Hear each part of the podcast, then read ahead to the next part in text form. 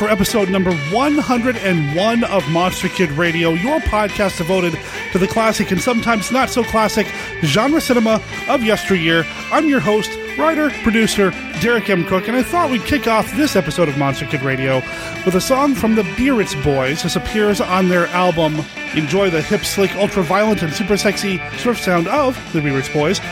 The name of the song is El Paso. The Biarritz Boys, they're based out of Europe, but the name of the song is El Paso, which is a city in Texas, which is also the same state of birth of the movie we're talking about this week on Monster Kid Radio. I'm talking about the movie The Giant Gila Monster from 1959, directed by Roy Kellogg, and I'm not talking about the movie by myself. No, actually, The Giant Gila Monster was suggested by recurring Monster Kid Radio guest and my dear friend, Scott Morris. He loves this movie. He wanted to talk about it on Monster Kid Radio. And who am I to say no?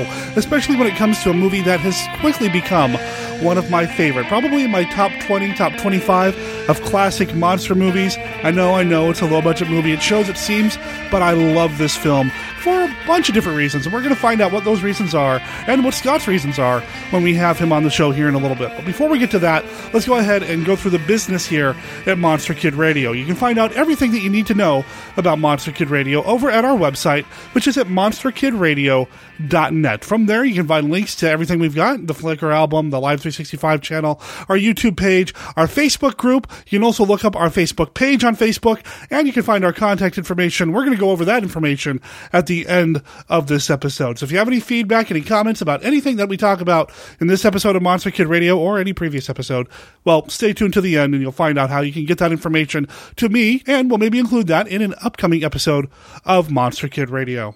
I want to tell you about a few other things that have happened recently. I'm very excited about this. I got to appear on an episode of The Creepy Castle. This is a weekly podcast hosted by The Creepy Castle. Now, if you are not familiar with The Creepy Castle, head over to creepycastle.com, and that's creepy with a K, castle with a K, creepycastle.com, or follow the link in the show notes over at monsterkidradio.net. They are an online streaming website. There is nothing but horror hosted programming happening at this website 24 7, complete with a chat room. So if you like what you're watching, you can chat with other viewers. It's a good time. It's something that I spent a lot of time at. That website's great. And it was awesome to appear on their podcast this past weekend. It was a live recording and now it's available for your podcast listening pleasure. Look up Creepy Castle Radio over at blogtalkradio.com or just go to blogtalkradio.com slash Dale K. That's D A L E K A Y. He's one of the hosts of the show, and you can subscribe to the show there and check it out. Big thanks to DLK and Halloween Jack for having me on the show this past weekend. It was a real treat, and I've put out an open invitation to both of those guys to appear on future episodes of Monster Kid Radio down the line, so maybe that'll happen later this year. Also, not too long ago, over at Dread Media, Desmond Reddick, the host of that show, finally put out the recording that he took at the World Horror Convention, in which he I and Scott Glancy, you know, the creator of the Delta Green role playing game, appeared on the podcasting panel at the World Horror Convention. The panel was moderated by author Jeff Strand. That was a fun recording as well, so you can check that out. Head over to dreadmedia.com to check that out. Or again, follow the link in the show notes. I'm eager to dive into the giant Gila monster. Like I said, I had a really good time watching this movie and chatting it up with Scott, so we're going to get to that right after this. It's 1966. The space race is on. The Cold War is heating up, and giant monsters are destroying Japan. Daikaiju Attack from award winning author Stephen D. Sullivan. Now available in all ebook formats on Amazon, Smashwords, DriveThruFiction, and other quality outlets. Find more info at daikaijuattack.com sdsullivan.com, and the Daikaiju Attack group on Facebook. Join the action today.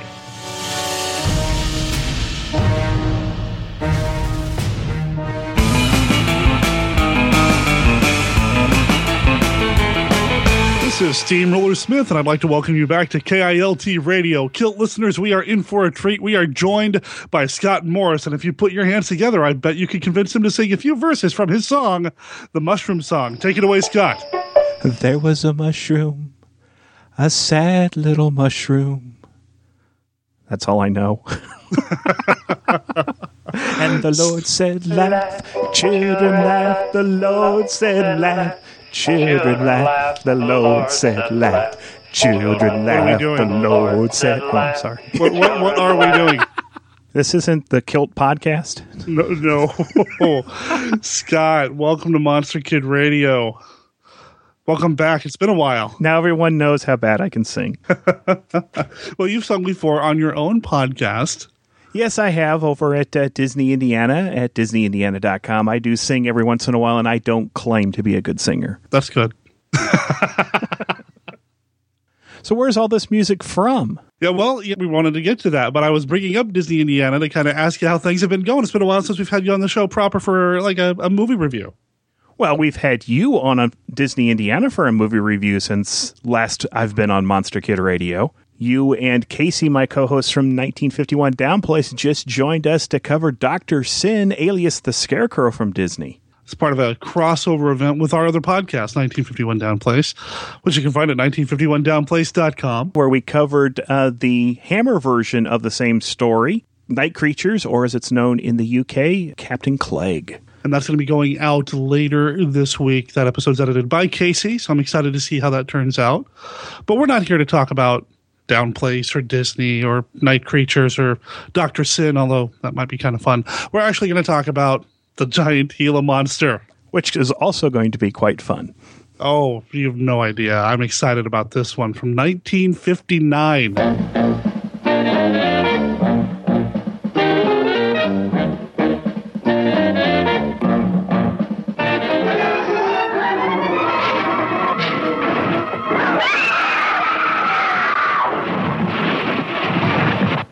This engine's still warm. Say, did you see the skid marks out here? They go at a direct right angle to the direction of travel. No digs in the macadam either. Somebody was hurt. There's blood all over this thing. What is this black menace that kills everything it sees and hears? No human mind could imagine the enormous destructive power of this maddened, killing thing. If you're young people in love, look out. If you're driving a lonely road, you're as good as dead.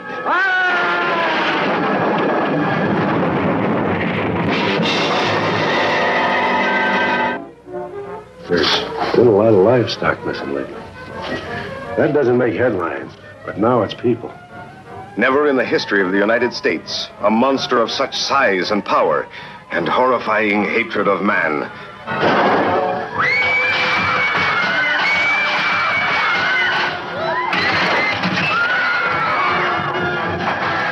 You know, there are a lot of movies out there. A lot of there are a lot of movies out there. Period. No, there. Are, Thank you. Good night, everyone. that, that's right. That's that's what you get. There are a lot of movies out there from this era that I have seen bits and pieces of over the years. That I've seen maybe the first half hour here, a forty-five minute chunk there, that sort of thing. There are a lot of these films that I've not sat down for one dedicated just watching to watch movies. And this is one of those films that I had not seen from start to finish uninterrupted. So it was a real treat for me to sit down with this film. And this is actually one of your favorites, isn't it?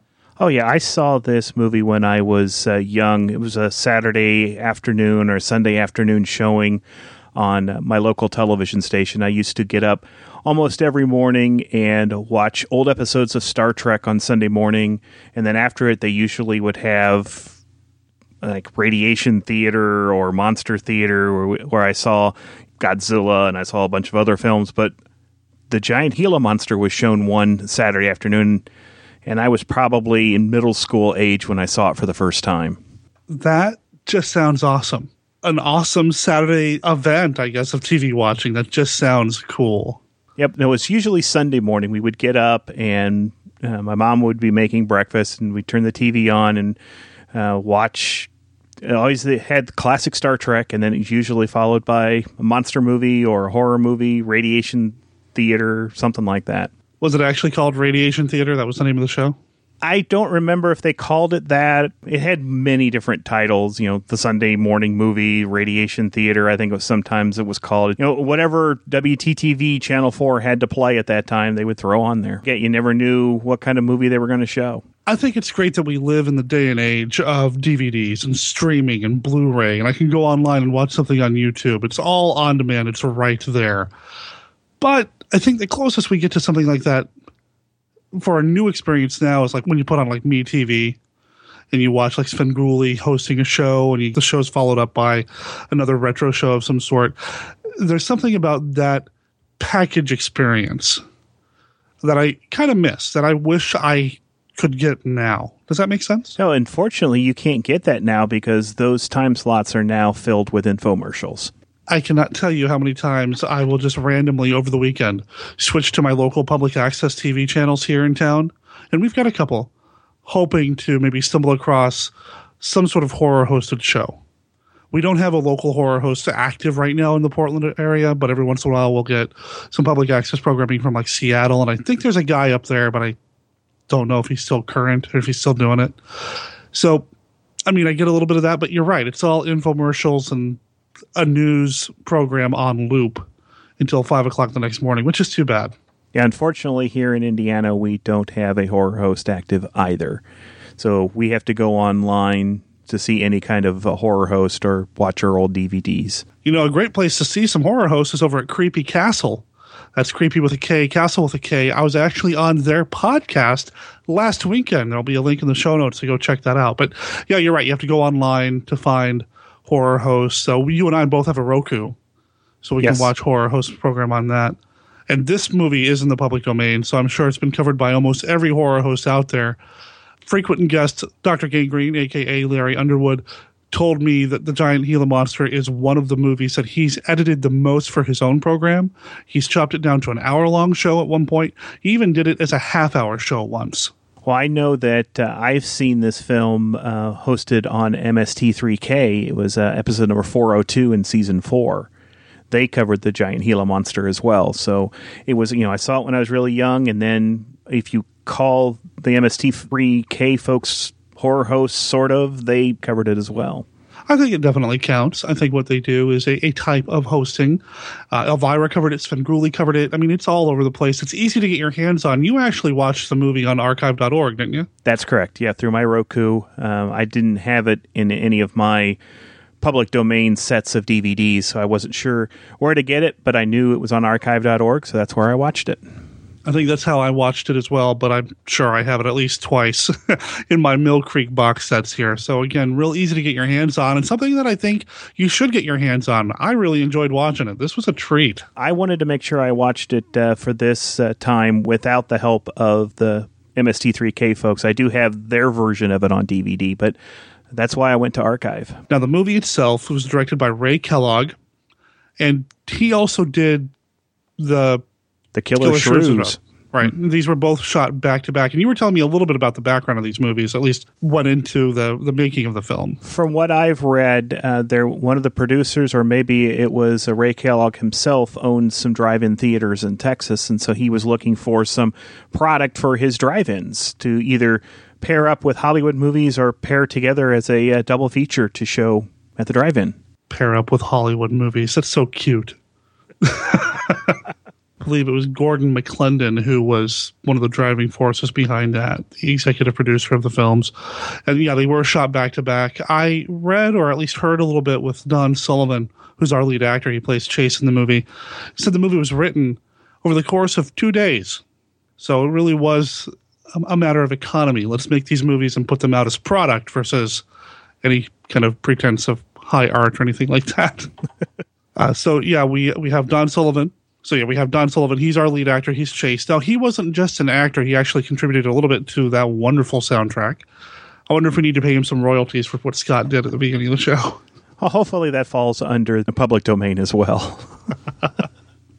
he actually wrote three songs uh, for the film, and you hear uh, all three songs during the film. The song that I was uh, butchering is either called the Mushroom Song or Laugh Children Laugh. He also performed a song called My Baby She Rocks. Uh, several times during this movie, you'll see Chase either working in the garage or doing other things and just kind of singing the song to himself. And then uh, he also performs a song called I Ain't Made That Way, which is kind of a more swinging, rocking song that unfortunately you only hear about half of it in the film. And it doesn't even really sound like him. It sounds very produced. It sounds very produced. That makes sense because in the course of the film, he becomes discovered by a local DJ and invited to come down to sing songs to be recorded. And I Ain't Made That Way was actually in the course of the movie done with uh, a studio band backing him up. And so it was the most produced. The other two songs, you mostly see Don Sullivan or Chase just singing the song by himself. I don't know much about his background. Don Sullivan, that is. I mean, I know he was an actor. I know he was in Teenage Zombies. I know he was in Monster of Piedras Blancas. One of those movies I really like. I don't know. I don't know if he's got like a musical background, you know? The only other film I've ever seen him in is The Rebel Set, and that is because of uh, that film was also shown on MST3K. Oh, was it really? Yeah, that's the only other one that I've seen him in. But yeah, he's got 10 or 11 credits.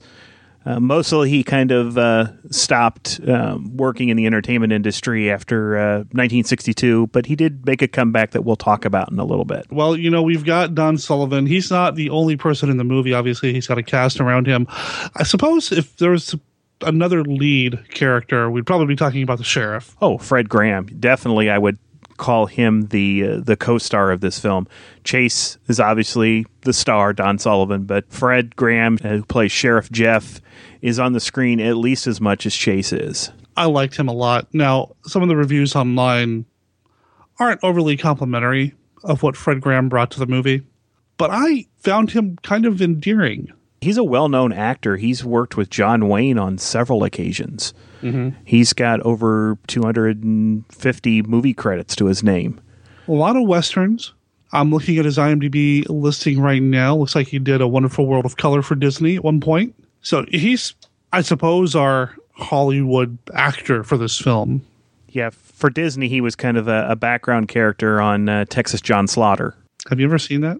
It's been ages, but yeah, I've, I have seen it. I don't know that much about it. I, I think he is really good in the Giant Gila Monster. I really liked his performance. Oh, he's great in this movie. I like that he's not just the sheriff. He's playing a couple of different roles as the sheriff. He's in charge of the safety of the town. He's the, the police officer.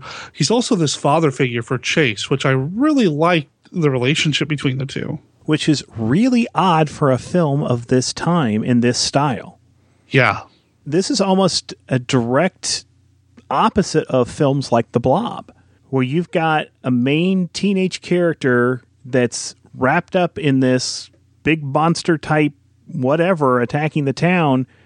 But in this case, he's working with the sheriff. The sheriff believes him instead of films like The Blob, where the, the kids are just kind of, you're just off doing whatever. We don't have to listen to you. You don't know what you're talking about, which was refreshing for, a film like this. Oh yeah, I mean it really is this mix of hot rod teenage movie, which is something that was big at the time. You know, the monster movies. A lot of these movies from this era that are about the teenage hot rodders, that sort of thing. And I think it might have even been Corman who said something along the lines of, "Get the parents out of the picture. Give the parents a reason to not be in the story. Make it about the kids." And a lot of this is about the kids, but both Don Sullivan and Fred Graham do a little bit more than that. You've got the father figure who is in the movie. You've got Chase, who is your hot rodder, but he's also kind of sort of taking on the role of patriarch in his family as well as with his group of friends. You've got some really interesting things happening here that just don't seem to fit with the common hot rod movie of the time. I think the word you just used was refreshing, and I liked that a lot about this movie. You don't have to have the teenagers be the rebels all the time. They can work with the cops. They can work with the authority figure. You can have the authority figure not just hassling the kids because they're kids. Now there is an authority figure hassling the kids. The mayor does not like Chase at all. You mean Mr. Wheeler? Yeah. I never got the impression that he was the mayor. I thought he ran like an oil field or something. Yeah, you know, it's kind of unspoken. Yeah he's like the big wig in town. He's he's obviously got the money. Early on in the film, uh, Mr. Wheeler's son is missing, and he kind of blames Chase and his gang for putting wild ideas into his son's head. And he basically threatens Sheriff Jeff, You will find my son or I'll have your badge. But I never got the impression that he was the mayor. But he's more typical of what you see in Yeah. these 50s monster movies from a parent's perspective or for an authority figure. Exactly. And I'm glad he's not used a whole lot in this film. No, not at all. I mean, he's like this weird kind of background foil to the kids. and to the sheriff. Oh, and especially at the end. I mean, he's very much in the sheriff's face. And, you know, we were talking about how Chase isn't just this rebellious kid. There are some things that Chase does that is typical teenage hot rodder behavior. You know, when he's taking the tires off of one car for another and that sort of thing. You know, and again, though, it's still pretty innocent. It's nothing really bad. Well, Chase, another thing that is unusual about him in these movies is, you know, Chase has a job. Chase is responsible. He's shown that uh, there's a scene where he witnesses an accident, and instead of just leaving the scene or not, you know, let someone else take care of it, he helps the DJ and tows his car back in and also takes care of the man himself. Something that is also unusual for teenagers showing some responsibility. he's very responsible. He's he's very entrepreneurial. He's always listening in for when the cops get a call, so he knows where to take the record, so he can go get the job and make a few bucks here and there. He's taking care of his his family. Uh, he's got a little sister who has. Do they ever say it's polio? I mean, I think it's kind of a given, right? I always assumed it's polio because she has problems walking, and at one point in the film, Chase picks up her braces so she's able to walk, which he's paid for. A teenager paid for these, which again speaks to the kind of character Chase is. I mean, he's just, he's kind of straight laced, but he's still a hot rodder at heart, and he's still souping up cars and. I mean, he's just a fascinating character. I love the fact that when early on in the film, the sheriff shows up at the garage where Chase is working, shows off his new patrol car, and the first thing Chase wants to do is get under the hood and soup it up. Yeah, and he wants to soup it up for the cop, not necessarily because he wants to do it. You know, he wants to genuinely give his friend, the sheriff, something that he, you know, a gift. He wants to do something for him. Yeah, because the police car was a former state police car that you know gets handed down to the smaller towns, and so Chase is offering to the sheriff, "Hey, give it to me for an afternoon. I'll make sure it's running as best as it can run and everything." Exactly. Some people might think, well, he's just going to do that to break the car down so he is his he and his hot rod buddies won't get in trouble, but that's not it at all. Yeah, I never got that impression at all. It was a genuine. I want to do this for you. This is something that I can give my friend, my fill-in father figure. Let's do it. Now, as much as Chase sings in the movie, there is an honest to goodness singer in the cast, and that's Shug Fisher.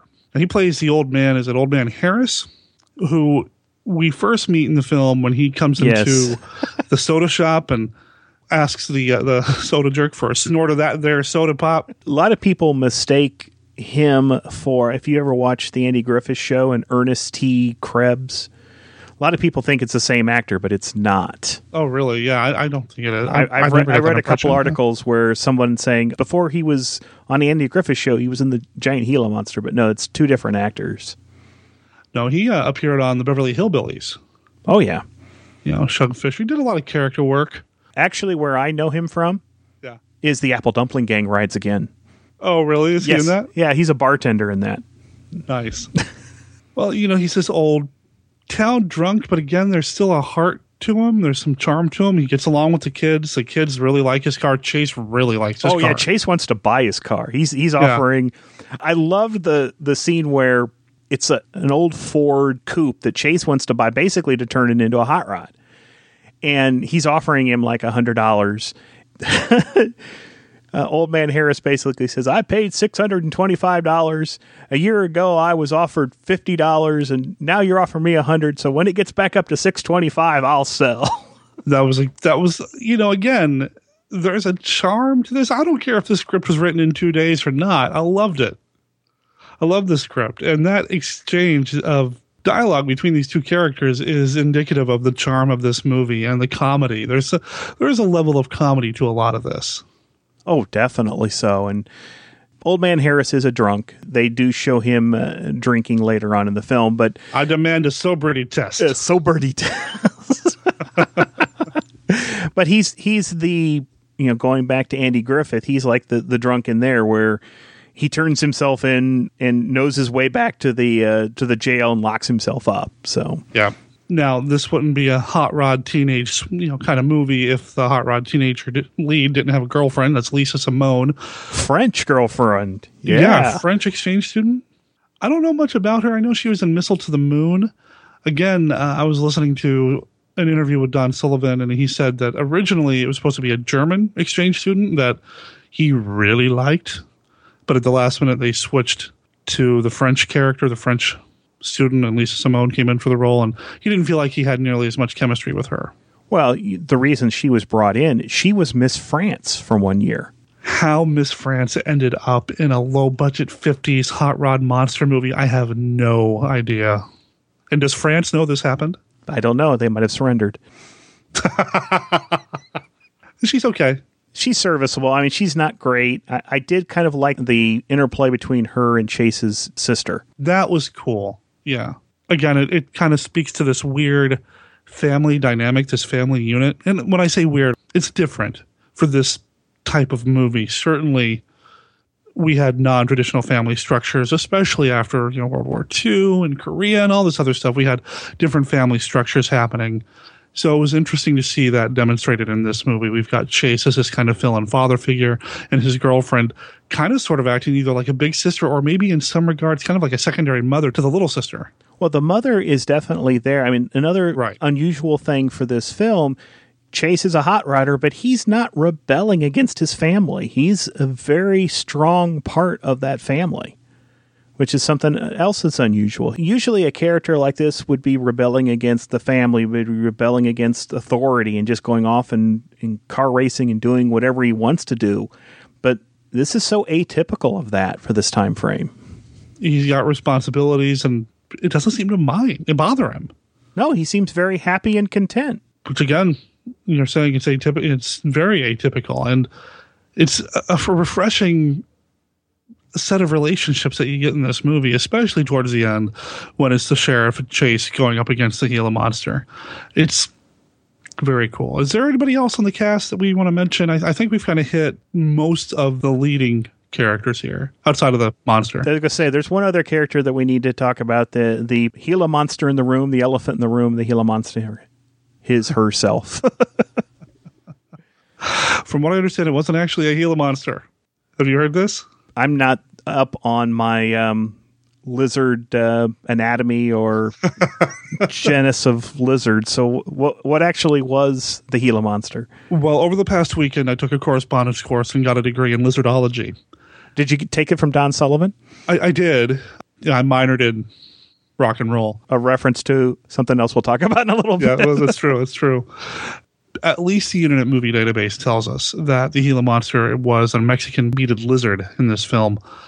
I don't know the difference outside of they're both big lizards. I had no idea what it was because I I don't really have uh, much interaction with them. So it could have been a garden lizard. I I don't. Know. The Gila monster itself, it's an actual Gila monster. We're not talking models. We're not talking a man in suit. We're not talking stop motion. Every time the Gila monster appears on screen, it's a lizard uh, rail model railroad set. yes, interacting with miniature. Yeah. Most of the time, I think it's passable because they don't have him interacting with what we would consider normal things. You see him going through brush or you going through woods or something. That I can buy. It's when he's interacting with a train or a car or a building where the illusion really falls apart a little bit. You can actually see with the train scenes, like the string pulling the train down the track. So you can see that a little bit. So it does kind of, like you said, the illusion gets broken. Yeah, But I, I felt bad for passable. I felt bad for Ray Kellogg's son because he Ray wrecked his model train.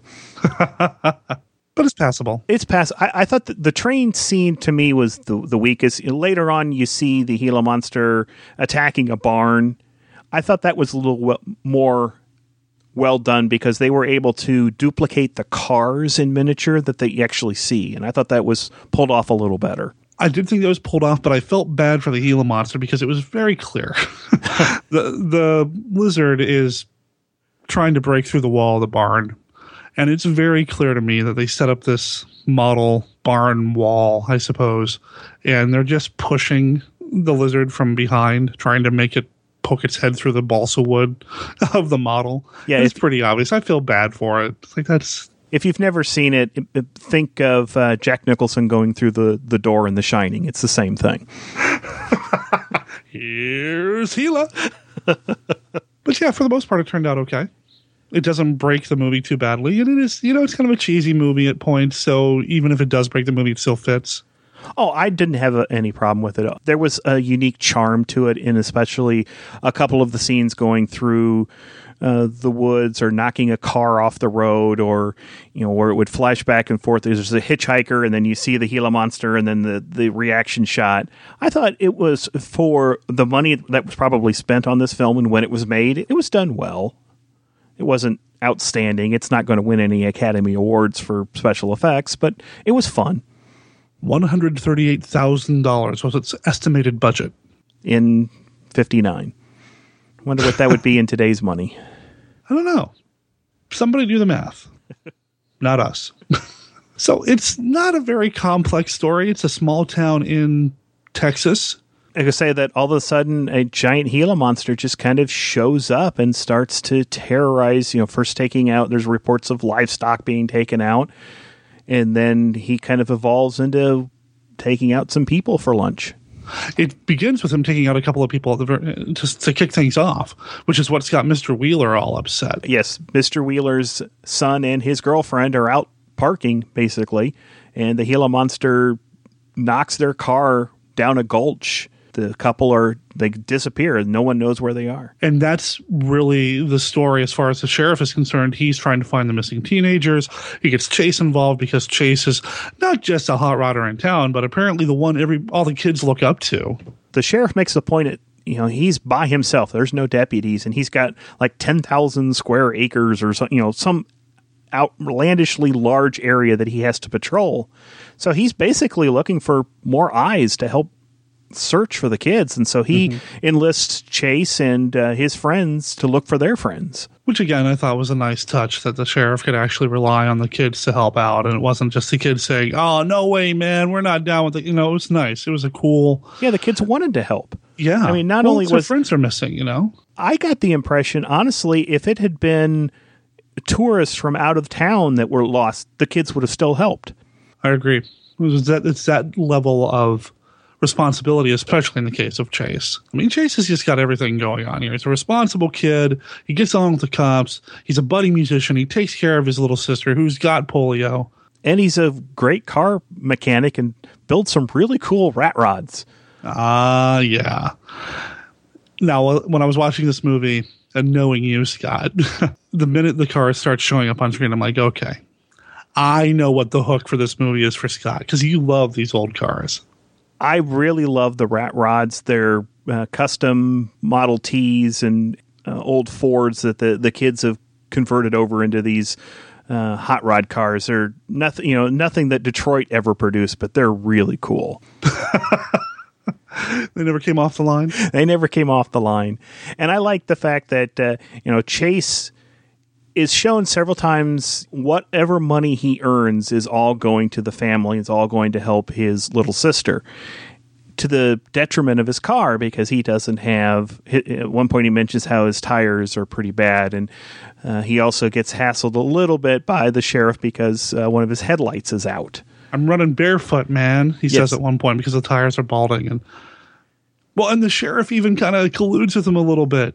Well, I don't suppose they'd miss that headlamp over there. there's a car that has been wrecked by the Gila monster, and Chase and the sheriff are out there, and the, that's when the sheriff hassles him for his headlight, and he's like, they're looking at the wrecked car, and says, "I don't think the insurance company's going to miss one headlight."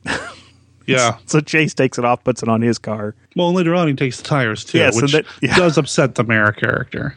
You know, that's thievery. You go over there and you arrest Chase right now. It's a shame. Chase is a good kid. He's just trying to do what he does. You're right. He doesn't really dump the money into the car, which again is something that you'd see. You'd see that in movies up through the 70s at least, you know, where you've got these young kids and they're working and all they want to do is soup up their car, not Chase. He's taking care of his family. He's taking care of business. He's taking a correspondence course. what his car is is basically a labor of love and what he's able to put together and piece together from parts that he's found there at the service station he works at or his knowledge of how to soup up the engine. Now, which car was his? Was his a Model T type? They're all rat rods to me. I don't I don't know if I could tell which car was you know what exactly it was to begin with. I actually like there's a buddy of his that uh, car shows up. It's the longer car that has the engine exposed. That's the best Yeah. I could describe. I like his buddy's car just a little better than his. Well, we won't tell Chase. but you know what? I don't think Chase would mind. I think Chase would say, "Yeah, you're probably right."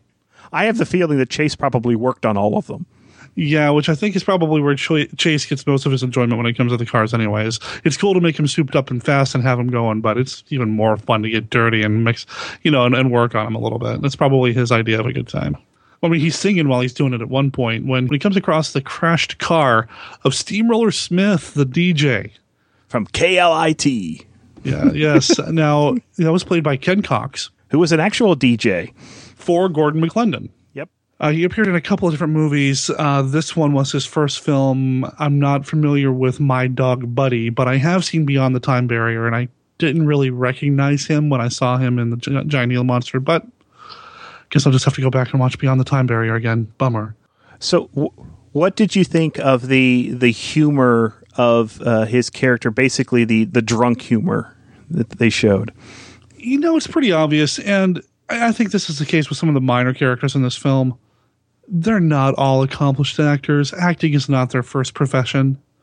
And I felt like Ken Knox, it was pretty obvious that he wasn't an actor first. But I didn't really have a problem with it. I mean, I, I liked Shugs Fisher's, you know, I need a sobriety test better. I really like the fact that when um, Chase has the car hooked up to the tow truck and the front end lifted off the ground, and the DJ is in right at this point. He's in the tow truck. Well, he gets out, staggers back into his own car, gets in, it's still hooked up to the tow truck, and starts it up. and he tells Chase to get out of the way. He wants to pass. I can't pass. Move out of the way, lady. Yeah, that was cool. and then of course the truck's not the car's not going to go anywhere because it's hooked up and then he finally just kind of passes out in the seat Yeah, no, I did like that. I did like that when Smith wants to leave, even though he's clearly drunk. Chase doesn't get all high horse and preachy about it. Well, Mystery, you really shouldn't. You're an adult. I'm going to respect you. You do what you want to do. I don't think you should be doing it. Go ahead and get in your car, buddy. Well he also knows in the back of his mind that he ain't going anywhere Yeah, that's true. I mean, he doesn't force the issue. And again, it's a nice moment. I think Don Sullivan is so underrated as an actor based on this movie alone. And I did like, like you said, the, the humor trying to drive off while he's connected to the tow truck. And then later on in the garage, we hear Chase singing My Baby She Rocks while he's banging on a piece of metal, like a fender or something, trying to yeah knock he's, the he's, he's of it. bang- yeah and uh, you know another humor is seen when the um, the dj wakes up because of the banging on the, the fender he's now sober it's the next morning and he's asking chase you know how did you get me to stay here and he said well basically i sat on you until you fell asleep Yeah, once he gets him back there, yeah. And again, he didn't take him to the police station. He didn't take him to the jail. He took him to the garage and fixed his car and fixed his car because that's what a responsible young man does. and and fixed a pot of coffee for him. Yes. I suppose the only thing that he did wrong here was using, you know, the hammer, not a what did he say? Like a what did uh, Smith tell him he should get a a rubber hammer or something? Yeah, I can't remember the exact word, but um, yeah, basically so it wouldn't wake him up in the morning. Exactly. And see, kids, this is why you do good things. This is why you be a good person because you might just save a radio DJ who crashed his car and is drunk, and you might be able to get a recording deal out of the out of the whole thing. He doesn't. the, you, yeah. you know, the, the DJ first though asked him, you know, how much do I owe you for all of this? And he's like, well, I don't know, two bucks. and the DJ ended up giving him forty. when he said it cost him two bucks, what did you think of that? Two bucks. Uh, you know, I'm trying to think in fifties dollars, but It still, it still seemed pretty cheap. It seemed pretty cheap for you know basically i brought your car back out of a ditch towed it all the way back into town took care of you got you taken care of now i fixed your fenders so your car's drivable again and then only asked for two bucks that's that seemed a little low Well, and he even said, "Are you sure?" Okay, well, maybe three. maybe What? three for someone who obviously needed money, that was surprising. He wasn't being greedy. It's like every negative quality that you could associate with somebody who's entrepreneurial and trying to make as much money as possible isn't there. It's like, oh, well, okay, three bucks. Well, and his efforts are rewarded because after he leaves, that's when Chase realizes, oh, that's the radio DJ from New York. Yeah, because he hands him his card and he says, When you're in town, look me up. And then he also gives him, you know, we just see him pull out a couple of bills from his wallet and hands that to him too. And then he leaves. I mean, no sooner he hands that over, he's like out the door in the car and you hear the car driving away.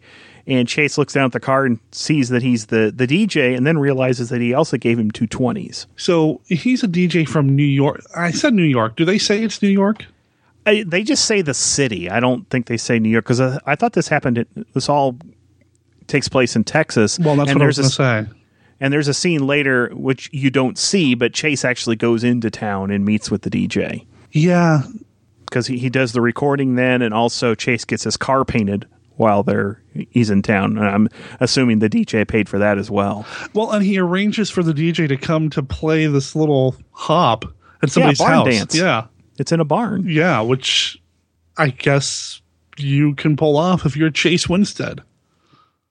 Convince the DJ from town to come to your little city, or I guess it'd be the other way around, from the city to come to your little town.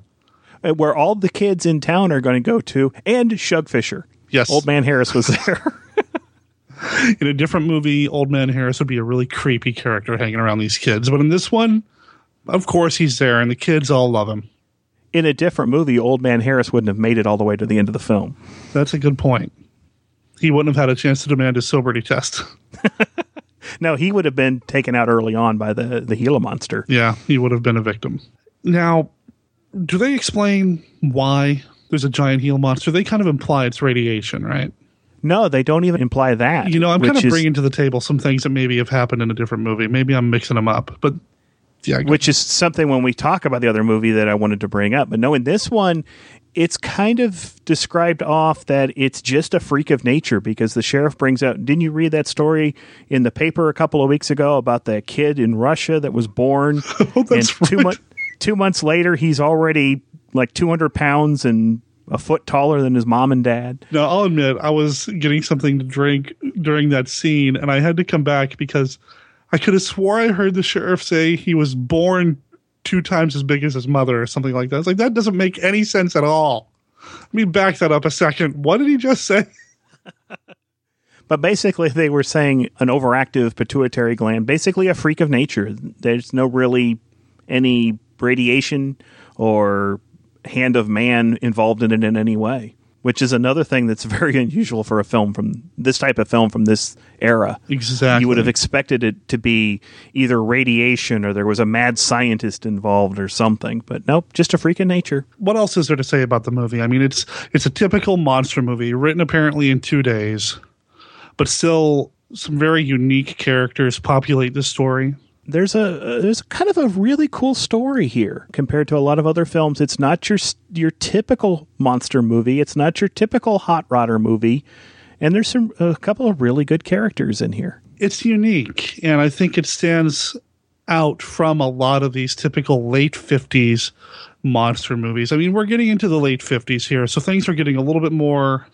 I don't know if dangerous is the word I'm looking for here, but we're starting to get into the late 50s, early 60s, where things are starting to get a little bit more bloody.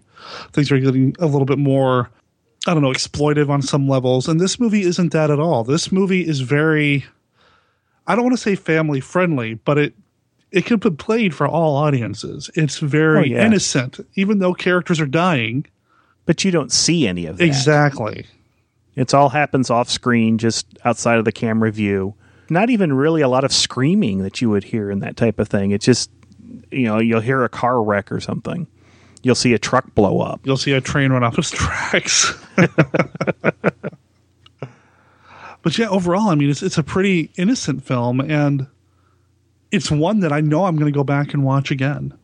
I know I probably will because I've seen it several times. I know that I posted that I was watching this on Facebook, and I had a couple of friends of mine say, "Are you watching it with the uh, MST3K?" And I'm like, no, I'm watching it straight, and I got a little bit of, uh, ooh, that's that's a tough one, and I don't think it's a tough one at all. No, there are plenty of other movies out there that have appeared on Mystery Science Theater 3000 that played straight are very difficult to sit through. This is not one of them. No, it is not.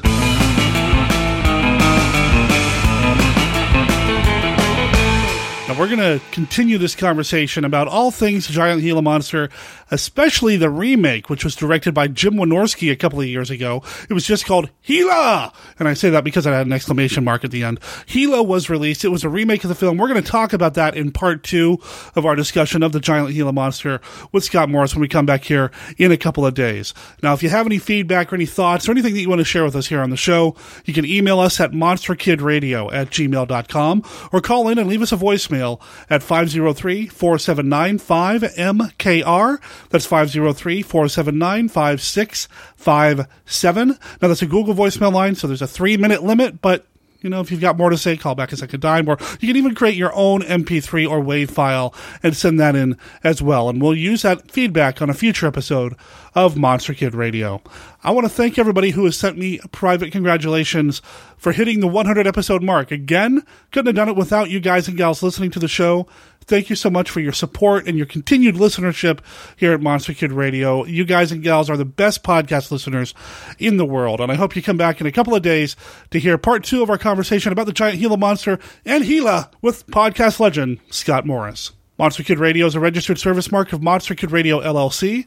All original content of Monster Kid Radio by Monster Kid Radio LLC is licensed under a Creative Commons Attribution Non-Commercial No Derivatives 3.0 Unported license. Of course, that does not apply to the song El Paso. That belongs to the band The Biarritz Boys. It appears on their album Enjoy the Hip, Slick, Ultra Violent, and Super Sexy Surf Sound of. You can find them at thebearitzboys.bandcamp.com or follow the link in the show notes, so check that out. It appears on this episode with their permission. Talk to everybody in a couple of days.